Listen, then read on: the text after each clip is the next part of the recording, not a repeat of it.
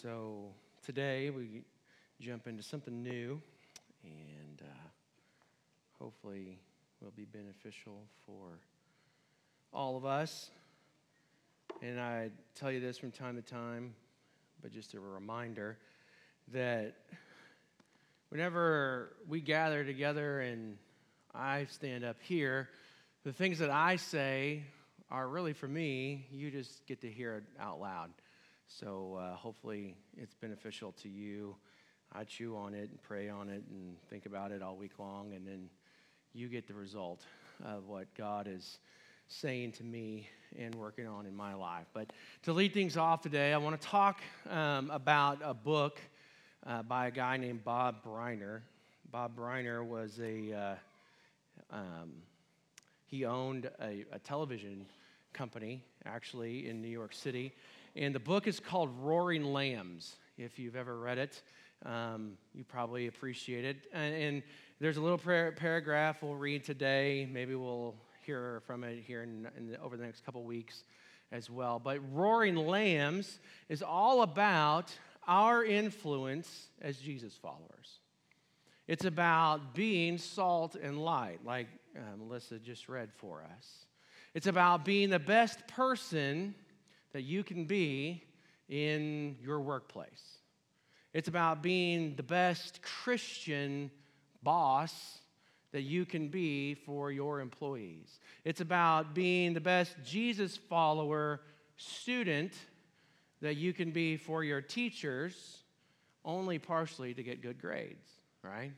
There's, there's part of that. Okay, it's about being the best Christian mom and dad and the best Christian grandparents. It's all of that wrapped up together. And Bob Briner, he starts off talking uh, in his book in chapter one, uh, and he, he uses this quote. He says, The church is struggling. And he goes on to build this defense about how you know, this can't be true, right? The church can't be struggling because he talks about, you know, we have these huge church buildings and there's big attendance in these church buildings. And, you know, we have Christian uh, radio programs and we all broadcast and, and, we have Christian TV and we have Christian colleges. They're full of, of Christians that are graduating ministers to share the gospel throughout the whole world, right? And there's Christian literature at our fingertips to give and share and give. And, and so, but Bob still contends that the church and we talk about the church, he means the global church, Christianity, is still struggling. And he wonders why that is. And so here's a quote that you can kind of mull over from the book, if I can find it. My st- post it notes fell apart. Come on, there we go. He says, Okay, Bob, he's talking to himself, I guess. Things might not be perfect but don't blame the church, right? Well, things are not even close to being perfect. And to a certain extent, I do blame the church. For despite all the fancy buildings, sophisticated programs, and highly visible presence, it is my contention that the church is almost a non entity when it comes to shaping culture in the arts, in entertainment, in media, in education, and other culture shaping venues of our country, the church has abdicated its role as being salt and light. What do you think about that? When you hear that quote, in the media, in entertainment, education, all the aspects of the world, the church has all but abdicated its role in being salt and light. Do you agree? At least to some extent, maybe? Right? Maybe you don't think the church has abdicated as much as it's been excommunicated in a lot of ways. It's been pushed away. And uh, here's the story, though. That quote, this book, was written in 1995, 30 years ago. A lot's happened in 30 years. I think we can all agree. In 1995, there was an internet, barely. okay? There was no Facebook, no Twitter, Snapchat, Instagram, all that business, right? Okay? There were no uh, iPhones or Android phones talking about who had the better camera in their phone, right? We don't use phones anymore for phones, we use it for computers that just happen to be able to answer phones that we don't ever answer anymore, do we? Amen. So, um, 9 11, which is tomorrow, was six years away when he wrote this book. We've had seven presidential elections since he wrote this book that Christian culture could have influenced, maybe did. The Big 12 conference had only 12 teams in it. And Colorado was one of those teams, and it's left, and now it's back again. Go figure. Crazy. There have only been three pastors at this church, and I'm one of them, since 1995. So think about the last 30 years, if you have 30 years to think about. Think about the past 30 years. What's your thing? Like, one thing that you thought, well, that could have been influenced by the Christian culture, by the church, by Christians, by the gospel. What's one thing? And then match it up with that quote, right? It's my contention that the church is almost a non entity when it comes to shaping culture. And then what is your part in that? Because we are responsible to some extent, correct? So, well, let's let that sit in there. I'm not going to try and be in your face because I'm responsible because I've been there for the last 30 years as well. Bob Briner, he chose to entitle the book Roaring Lambs, and he does it on purpose, right? But I wonder why. Because, like lambs, right? We don't, they don't roar, for one. They're bad. You know, uh, they're, they're, they're sounds that, that sheep make are terrible, right? If you've ever had sheep or listened to them, they're weird, okay? And, um, but here's how he defines sheep, this primary character of his book. Culturally, we are lambs, talking about Christians themselves. They're meek, they're lowly, and he's, he's paralleling the two. Meek, lowly, easily dismissed, cuddly creatures that are fun to watch, but never a threat to the status quo. It's time for those lambs to roar.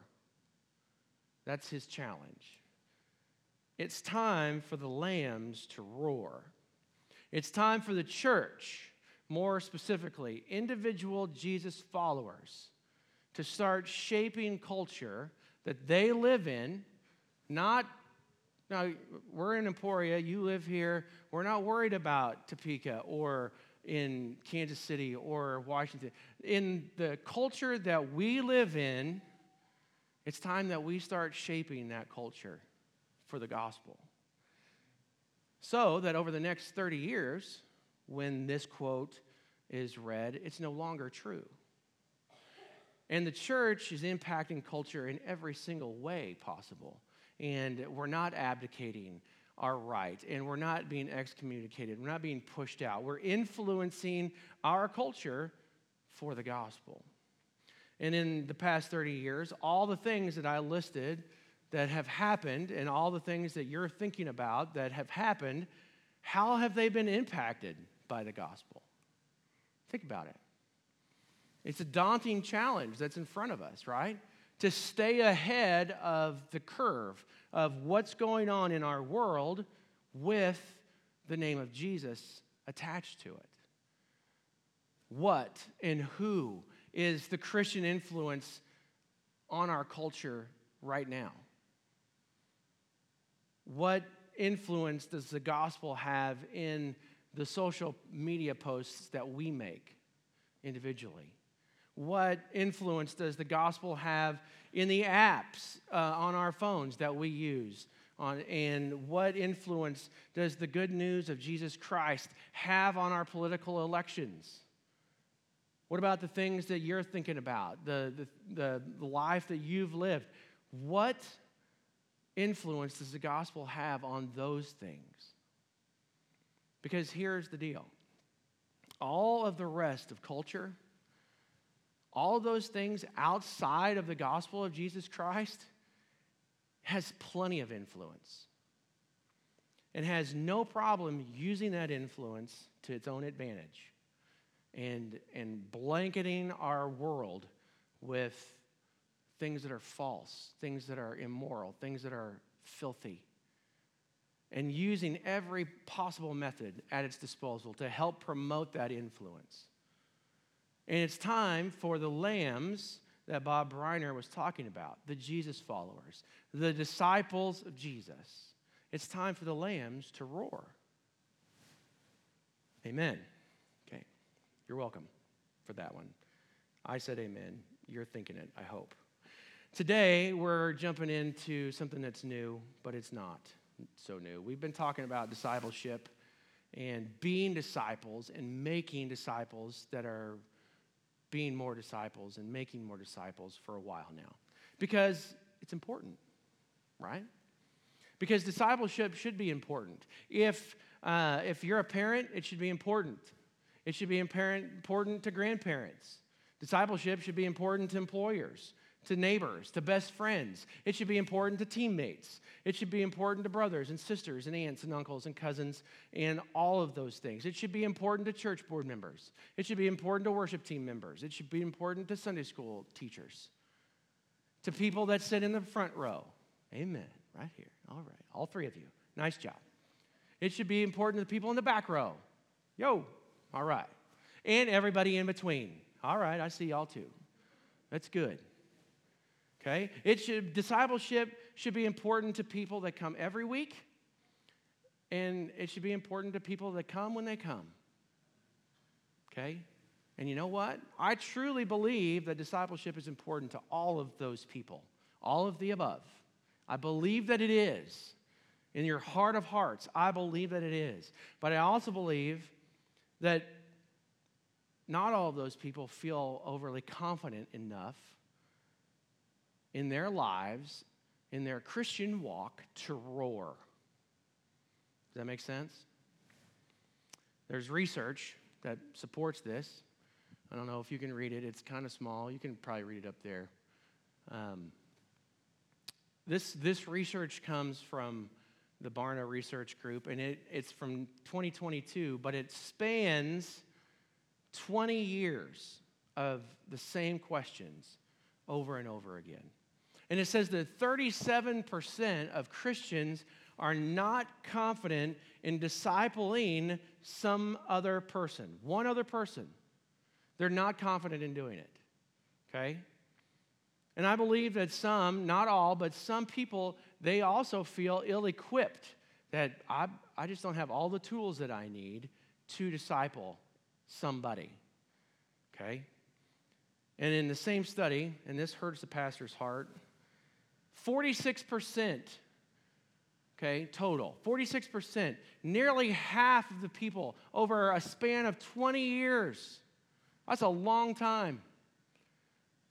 Say they just have, they don't, they haven't even thought about discipling someone or no one has asked them to.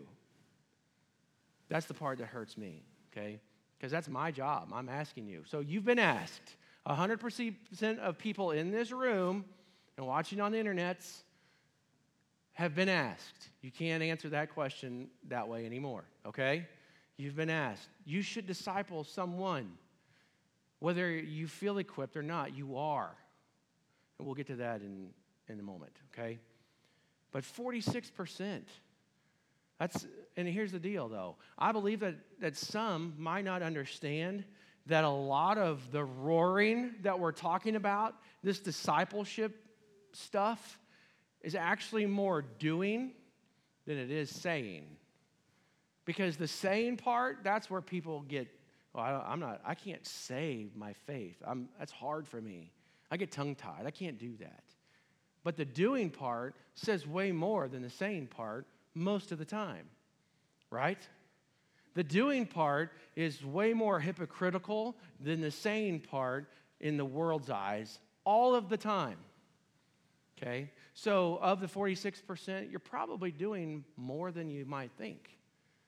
Just, we can skew that stat just a little bit, I hope. But before we go any further, I keep saying the word disciple and discipleship. And I believe it's important that we always are on the same page in knowing what we're talking about. Agree? So I don't want any glassy eyed things, and I get it. I work with middle school kids every day now during football practice, and I'll tell them something, and I, okay. And then they'll go in and they'll do the same thing wrong. And I said, I just told you that. And they'll say, okay. Did you understand what I said? No, I didn't. Well, then why did you say okay? So that's why I'm saying this. Not that you're glassy eyed middle schoolers. However, I don't want you, I want us all to be on the same page. So here's the simple definitions. Okay, a disciple. Disciples are followers of Jesus. This is our context, right? In, in the church world. The, in church language, we would be called Christians, right?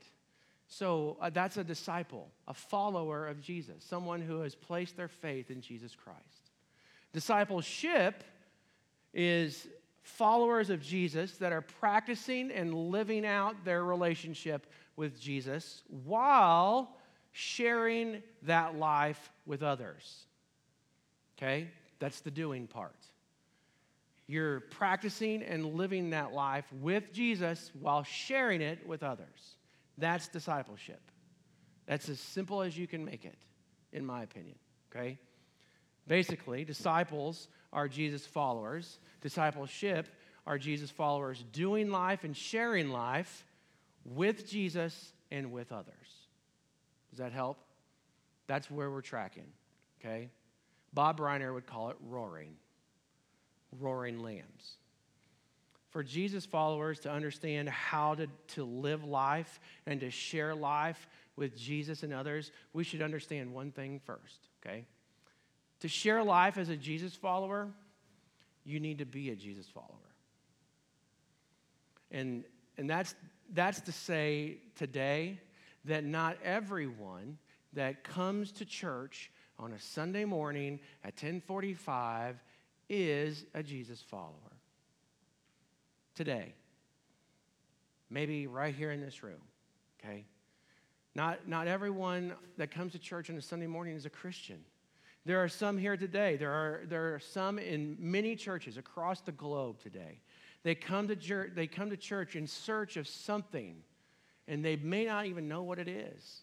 They come in search of peace. They come in search of one thing that they're missing in life. Maybe they're not quite sure what that missing piece is, but they know that they miss it and they want it to be complete. And I know, and you might know, it's Jesus.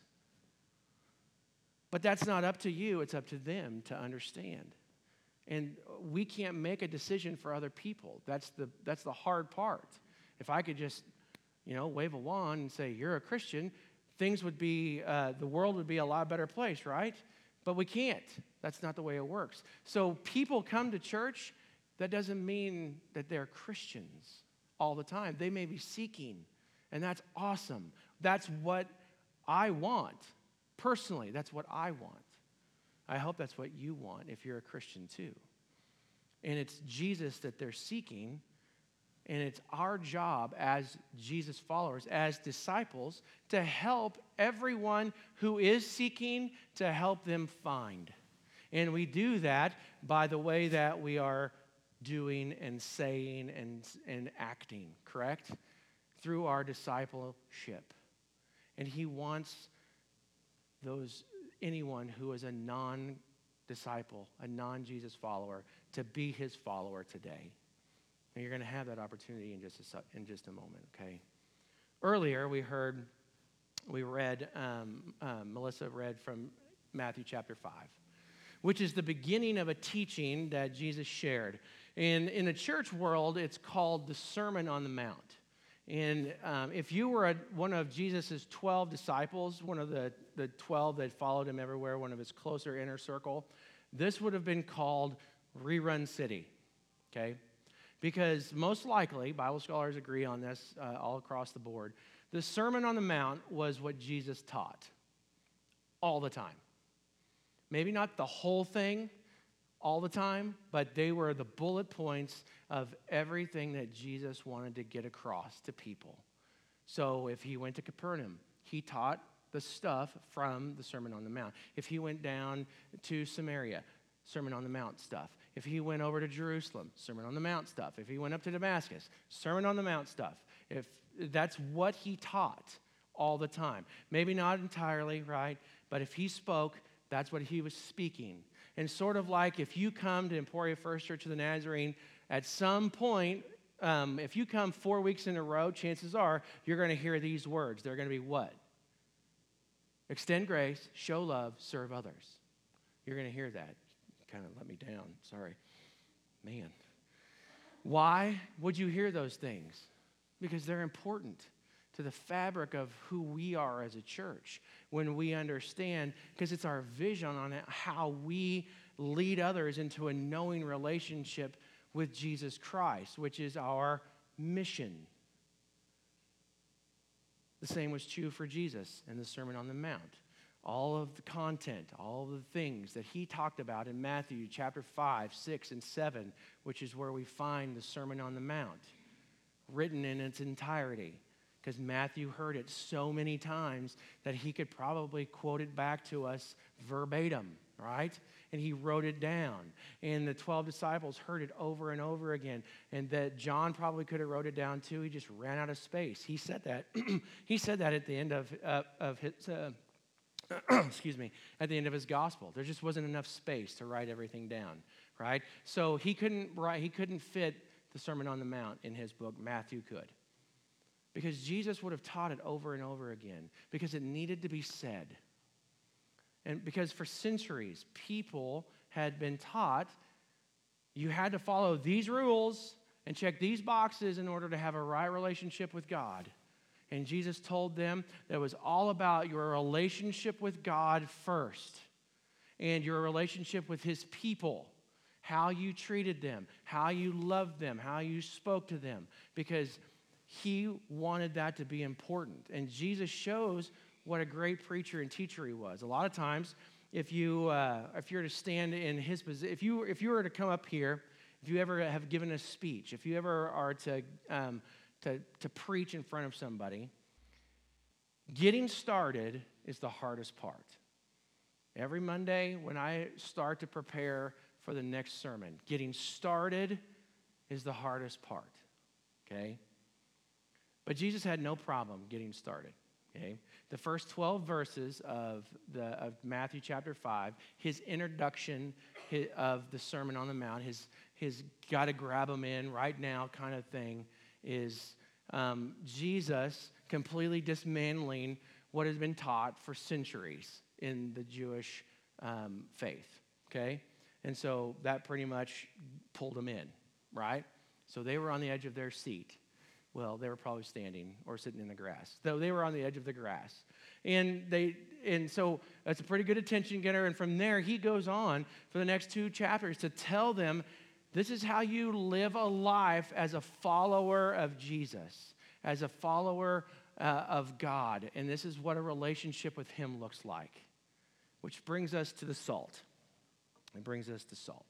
In Matthew chapter 5, verse 13, um, if you if you want to open it to your scripture, you can. Um, but it, we're just just the one verse today. You are the salt of the earth. But if the salt loses its saltiness, how can it be made salty again? It is no longer good for anything except to be thrown out and trampled underfoot. And if all you do is read that one verse by itself and that's it, it it really has no context. If you don't know who said it and where it was said in Scripture, it makes it hard. But Jesus was the master of analogies, okay? He, he takes the first 12 verses and he totally annihilates all of the things that they thought they knew about how to have a right relationship with God. And then he pivots really fast and he starts using this analogy of salt.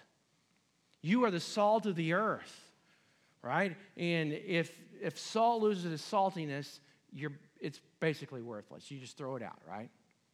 And throughout ministry, um, Jesus he used he would teach in parables these um, earthly stories with a heavenly meaning. He would go, uh, he would do this in order to make the gospel um, something that people could grasp, make it tangible for them to feel and understand. Because for so long, the religious leaders would keep the gospel and um, uh, and scripture at an arm's reach from people, so they didn't quite get it. And Jesus wanted, he, what he wanted was God's arms around people, not at arm's length from people. And so he taught in ways that would get this message across to them. And so he used salt. And people would understand salt. In those days, salt was a valuable tool, right? It had value. You could pay people with salt. It, had, it was a staple. You needed it to live in order to keep um, your food. Why? No refrigerators, right? It was a preservative, okay? And when you went to hunt, you wanted to use all the meat, you salted it down. All right, it was a practice that was used for centuries, all the way up until you could freeze meat, right? And if you don't get the, the freezer door shut all the way, what happens to your meat? It, draw, it just kind of goes down the drain. But salt had a timestamp on it.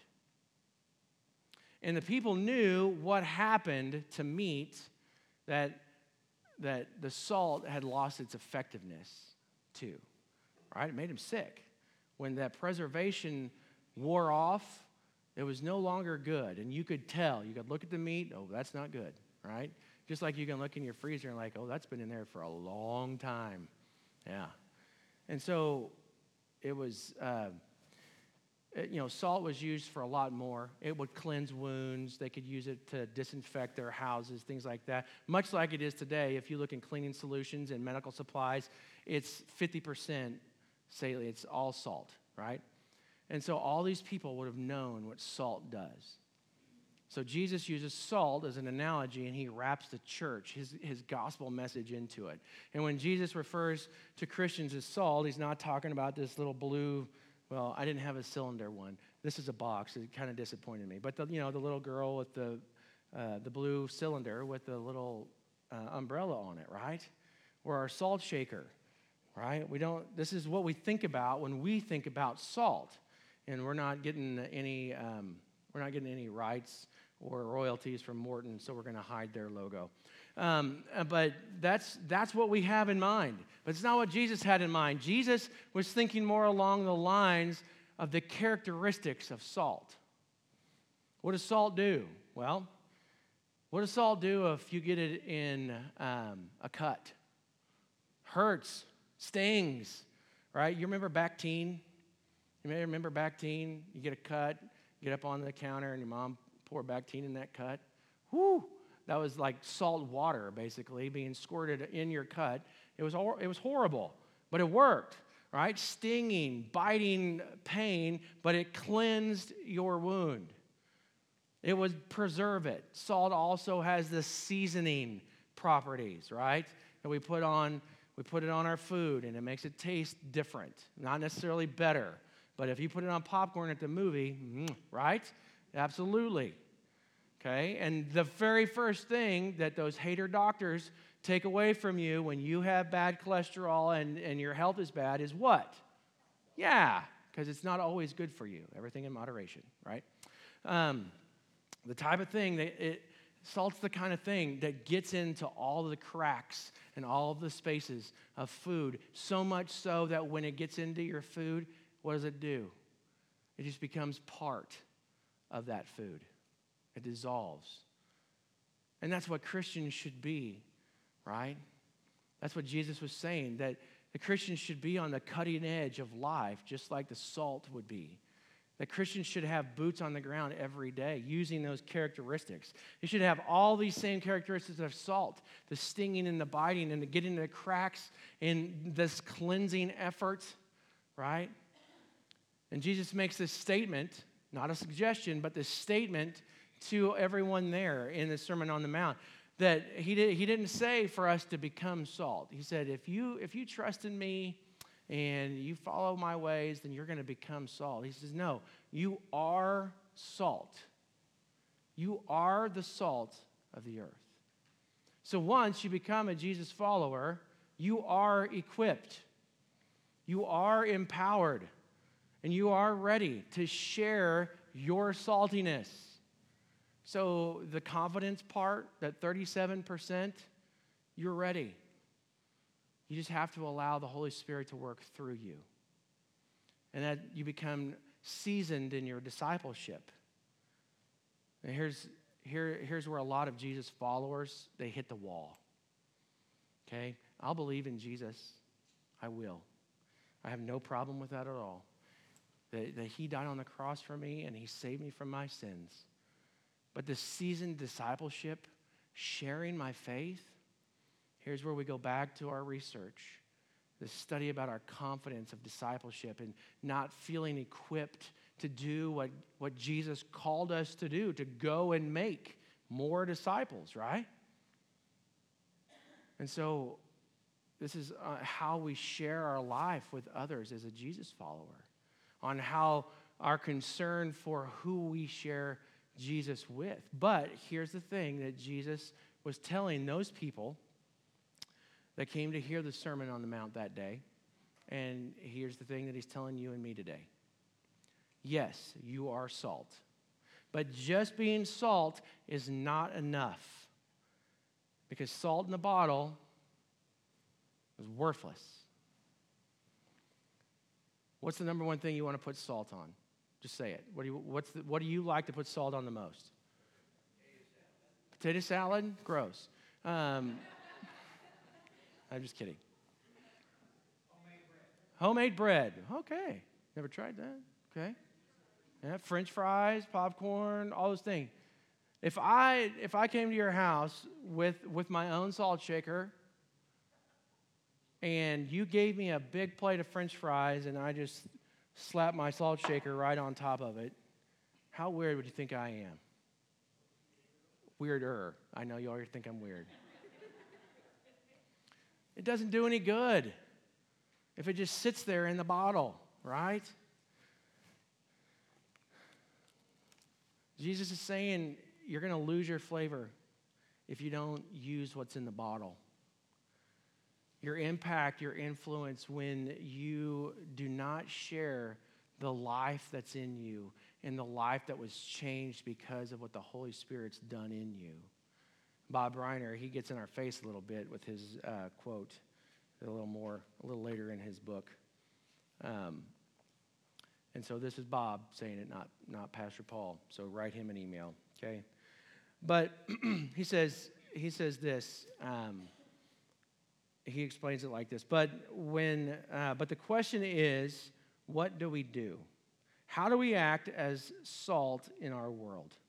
The answer lies in the way the salt is used. Salt is both a seasoning and a preservative. As it, it seasons by adding taste and enhancing flavor. It preserves by cleansing and retarding spoilage. It, in both cases, the salt must be brought in contact with its object for its power to be realized. Sitting in the shaker does no good. It must be, it must, it might just be, it might as well just be thrown out. Okay? Sitting in the shaker, it does no good. Well, what does that mean for us today?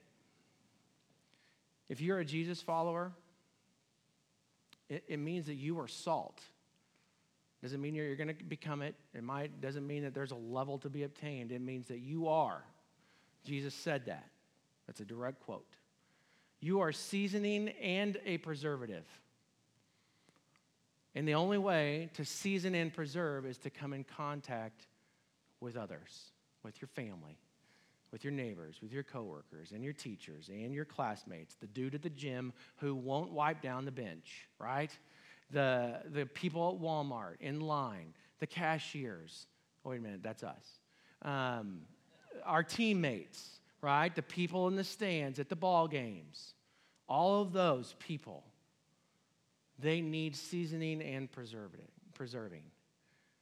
Followers of Jesus practicing and living out their relationship with Jesus while sharing that with others. Real people at a real church going through real stuff, not painted on faces, doing fake things while nobody else, while everybody's here, and then struggling to keep it together when you're not here. People need to see that, not to judge or to um, make fun of or any of that, to help. That's the discipleship part, where we get to come alongside and help and put our arm around our, our brothers and sisters and say, what do we need to do? Right? That could that that part it can't be a secret. We can't keep it in the bottle. The number one way to be salt Jesus calls us to be, is to teach his relevance. It's to demonstrate Jesus' relevance and to live out his relevance in our lives. That's how we use our influence to impact our culture, every aspect of our lives, wherever we go. We, if we don't do that, then we're just keeping the salt in the shaker. We just carry it around in our pocket, and the salt's worthless, and we might as well just throw it on the ground so everybody can step on it. If you're not a Jesus follower today, we talked about that. You can be. You, you have the opportunity to be salt to people around you. You have the opportunity to share how Jesus changed your life with his saving grace. And I encourage you to do that today. And it's a simple act of faith. When you pray, when we pray, we're going to pray in just a few moments. We're wrapping up. And when we do, I just encourage you, you can come down here and pray at this altar. And if you want somebody to pray with you, they will. But you can do it on your own, just you and God. And you just need to tell, uh, pray to God. If you've never prayed before, that's okay. But just say, God, I know I'm a sinner, and I know that I believe that Jesus died on the cross for my sins, and that he rose again on the third day to defeat those sins. And because of God's grace, your grace, I can be in heaven with you one day. I want Jesus to be my Savior. It's as simple as that. To be a Jesus follower. And then the next day, you get to get up and begin that discipleship every day, practicing and living and practicing and living and sharing life with others and doing the, doing the same thing. Because we have a responsibility. We're called to share this good news of the gospel of Jesus Christ, to influence our culture for Jesus in a way that brings others to follow him. Not to push our agenda and not to get what we want, but to preserve and to season with the words and life of Jesus, who lived and died and defeated death for you and me. That's his disciples standing up and roaring in our, in our world. Let's all pray together.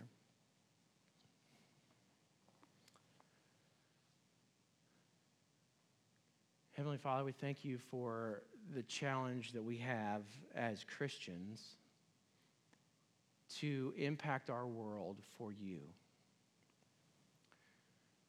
And we're thankful for the challenge we have in front of us to influence those closest to us, as well as those that we just meet randomly from time to time, with the message of the gospel. And not knowing how many opportunities we have and what impact our words and our deeds might have on any one time and any one person. Help us, Father to be salt and to be light to those people, to our kids, to our parents, to our relatives, to those we come in contact with as we're driving, as we're at the store, while we're at school, while we're just hanging out with friends, whatever the case is, dear God.